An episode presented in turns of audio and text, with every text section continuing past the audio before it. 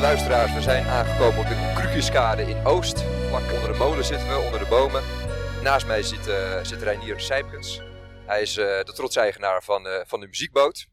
Ja, terwijl we hier zitten kijken we op zijn muziekboot. Het is een vrij kleurig geheel met een hoop bloemen. Dat we dit opnemen is het Pinksterweekend. Reinier vertelde me net dat dat de kleur rood bij past. Vandaar dat er een flink aantal bloemen op de boot rood zijn. Verder veel vlaggetjes. En wat ik aan zou raden om zo meteen even te doen, is ja, via Google op YouTube zoeken naar het muziekbootje. En dan kan je zelf een beeld krijgen van dit toch wel ja, bijzondere exemplaar van het vaart hier op onze wateren in de stad. Reinier. Ahoy. Ahoy. Ja, dit is de manier hoe ik uh, je heb leren kennen. Ahoy. Een echte schipper. Laten we bij het begin beginnen. Ja, hoe is dit ontstaan? Oh, mooi. Ik had een boot, want daar wilde ik op dineren. En ik had een draaiorgel, want daar heb ik in allerlei landen mee opgetreden. Eigenlijk een piano zonder stroom. En ik dacht, laat ik dat draaiorgel in die boot zetten en kijken wat er gebeurt. En het was meteen een succes. Echt. En het was meteen een succes, hoor ik je zeggen. En wat maakte dat succes dan? Dat het aansprak bij de mensen. Iedereen vindt dat leuk. Zo'n heel klein bootje. En een heel vrolijke noot, zeg maar. En dat wordt verstevigd door de kleinschaligheid van het bootje. En ook natuurlijk door het geluid wat ik er dan uit probeer te toveren. Ja, en je hebt het over bootje en je hebt het over ja, de notendop. Hè? Zo, uh, zo wordt, dit, uh, wordt dit scheepje genoemd. Uh, waar komt die naam vandaan? Notendop slaat eigenlijk op mijn arrangementen van vooral klassieke muziek. Want op straat moet je niet hele lange stukken gaan spelen, maar hele korte muziek. En ik speel veel stukken in een notendop. Dus in een kort arrangement. Maar dat geldt eigenlijk ook voor jazzstukken. Ik speel en klassiek en lichte stukken. Waardoor het een beetje afwisselend geheel is. Ja, je zegt dus je speelt jazz, klassiek, korte, korte muziekstukken. Hoe ontstaan ideeën voor, het, ja, voor jouw repertoire? Waar haal je je, ja, je ideeën vandaan? Uh, ik laat me telkens ontroeren. Dus als ik ontroerd word door een muziekstuk, dan ga ik hem maken. Zo makkelijk is het.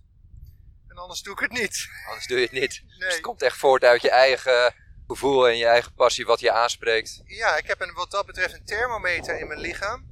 Dus als er een muziekstuk zo mooi is en ik word erdoor ontroerd, dan ga ik daar natuurlijk naar op jacht. Om daar iets moois van te maken. En nu je hier zo passievol over vertelt, is er één nummer die bij jou naar voren komt waar je goede herinneringen hebt, die je gespeeld hebt op de notendop. Het geluk is dat je je telkens laat ontroeren door weer verschillende stukken. En dat, dat kan zomaar, ineens is het er. Vaak sta ik op met muziek. Dus dan hoor ik uh, muziek op Radio 4 of andere zenders. En dan hoor ik het en dan weet ik meteen, ja, dat is hem. en dan is natuurlijk de vraag of het ook klinkt op een klein orgeltje met een trompet. Want je hoort dan hele orkesten of je hoort hele mooie andere mensen een stuk zingen maar hoe klinkt het op een trompet en een orgel? En vaak ga ik ook het ritme, bijvoorbeeld in Amsterdam is zij geloofd in mij. Iedereen denkt dat het komt dus van André Hazes, maar het is van Kenny Rogers. She believes in me. Maar ik probeer dan daar een ander ritme tegenaan te zetten. Bijvoorbeeld een wals in plaats van een vierkwartsmaat. En zo heb je dat met Ramses Shaffi ook. Uh, laat mij mijn eigen gang maar gaan. Hier in Amsterdam echt bekend. Daar maak ik een rumba van. Dat is trouwens niet van Ramses Shaffi, maar dat is Vivre. Dat komt ook uit Frankrijk. Dus dat, daar speel ik ook mee. En dan heb ik in ieder geval meer kans dat het ook interessant genoeg is om naar te luisteren. En dat het een glimlach oplevert. Ja. Renier, als je zo uh, vertelt over je muziek en we waren net uh, de erop aan het, uh, ja, die was je aan het, aan het klaarmaken voor, voor de vaart zometeen die je gaat doen richting, richting het centrum. Uh, vertelde je dat je de boeken met muziek, dat je die zelf, zelf maakt. Dus zelf die, ja, die, zelf die polsgaatjes, dat je die plaatst. Hoe gaat dat in zijn werk? Ja, voor dit orgel wat ik heb laten maken door Henk Smit, fantastische orgelbouwer. Ik wilde een chromatisch draaiorgel hebben en niet een standaard draaiorgel.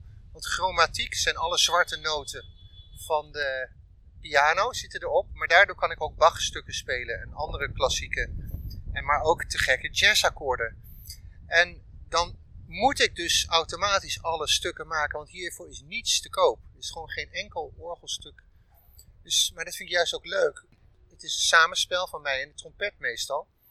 En dan wordt het ook heel eigen. En gaat niks boven eigenheid in de hele theater- en muziekwereld. Hm.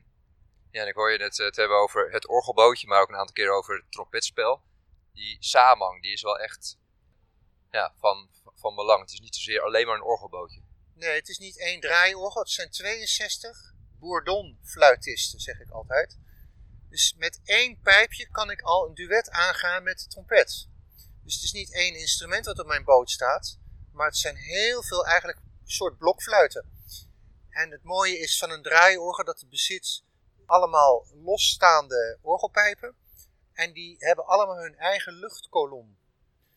En die dragen fantastisch warm en ver. Het is niet hard, maar het draagt heel mooi in de buitenlucht. En dat is het geheim van mijn mooie bootje, dat het ook nog op een afstand heel mooi te volgen is. Ja, nou, nu dit vertel krijg ik helemaal zin om zo meteen het geluid te horen. En dat gaan we ook zeker, uh, zeker zo meteen doen. Je vertelde net ook dat je vorig jaar door CNN bent uitgeroepen tot uh, top 3 van de Nederlandse wereldwonderen. Samen met uh, Anne Frank en Rembrandt. Dat is een natuurlijk zeer bewonswaardige onderscheiding. Waarom denk jij dat jij specifiek bent uitgeroepen als onderdeel van dit ja, illustere rijtje? Nou, het was CNN. Richard Quest heeft dat gedaan ik denk dat het te maken heeft. Kijk, ik pretendeer niks. Hè? Kijk, uh, Anne Frank en Rembrandt, daar wil ik me niet eens mee aan wagen om te meten. Maar dat is nou eenmaal hun rijtje geworden. Het is namelijk zo dat als je dit bootje ziet, het past zo ontzettend mooi in het decor van Amsterdam. En daarom is het bij hun natuurlijk een soort verspreek, uh, vanzelfsprekendheid dat dat hele kleine bootje ja, hier moet zijn. En dat is het mooie van uh, ja, deze eer te mogen hebben. Ja, een eer zal het zeker, uh, zal het zeker zijn voor je. Als je hier over de grachten vaart, dan zal je een hoop, hoop losmaken ook bij, bij toeristen uit binnen- en buitenland. Dat zijn bijzondere momenten of reacties die je wel eens bijgebleven daarbij. Naast natuurlijk de geweldige onderscheiding vanuit CNN, maar ook meer de één op één momenten met mensen. Nou, het mooie is van dit bootje, ik ga altijd op avontuur op zoek naar mooie momenten telkens iedere dag dat ik dit doe, ontstaan er nieuwe momenten. En het mooie is, bij mij is altijd dominant dat mensen er samen gelukkig van worden dan dat ik er gelukkig van word. Ik wil niet de reactie, nee, ik wil dat de mensen iets samen delen, waardoor ze hier een soort Amsterdam-ervaring krijgen. Zie ik, zie je bijvoorbeeld heel sterk op dinsdag als ik met de Westertoren ga samen spelen. Dan vinden mensen dat echt een Amsterdam-beleving. En dat is heel leuk, want dan is het niet dat ze naar mij kijken, maar dat ze Amsterdam ervaren als een geheel. Daarom, ik noem dit niet een voorstelling, maar een happening. Dus de happening is dominant boven mijn voorstelling. En die reacties, die vind ik dan ook dierbaarder. Ja, ook de buiten, als je je verplaatst naar buitenlandse toeristen, dan denk je, tenminste ik denk dan, van wat zou ik nou zelf fijn vinden als ik in het buitenland zou zijn? Maar als, wat zou fijn zijn voor mensen die hier onze stad komen bezoeken. En dan vind ik het toch heel prettig om een soort persoonlijke noot te bieden.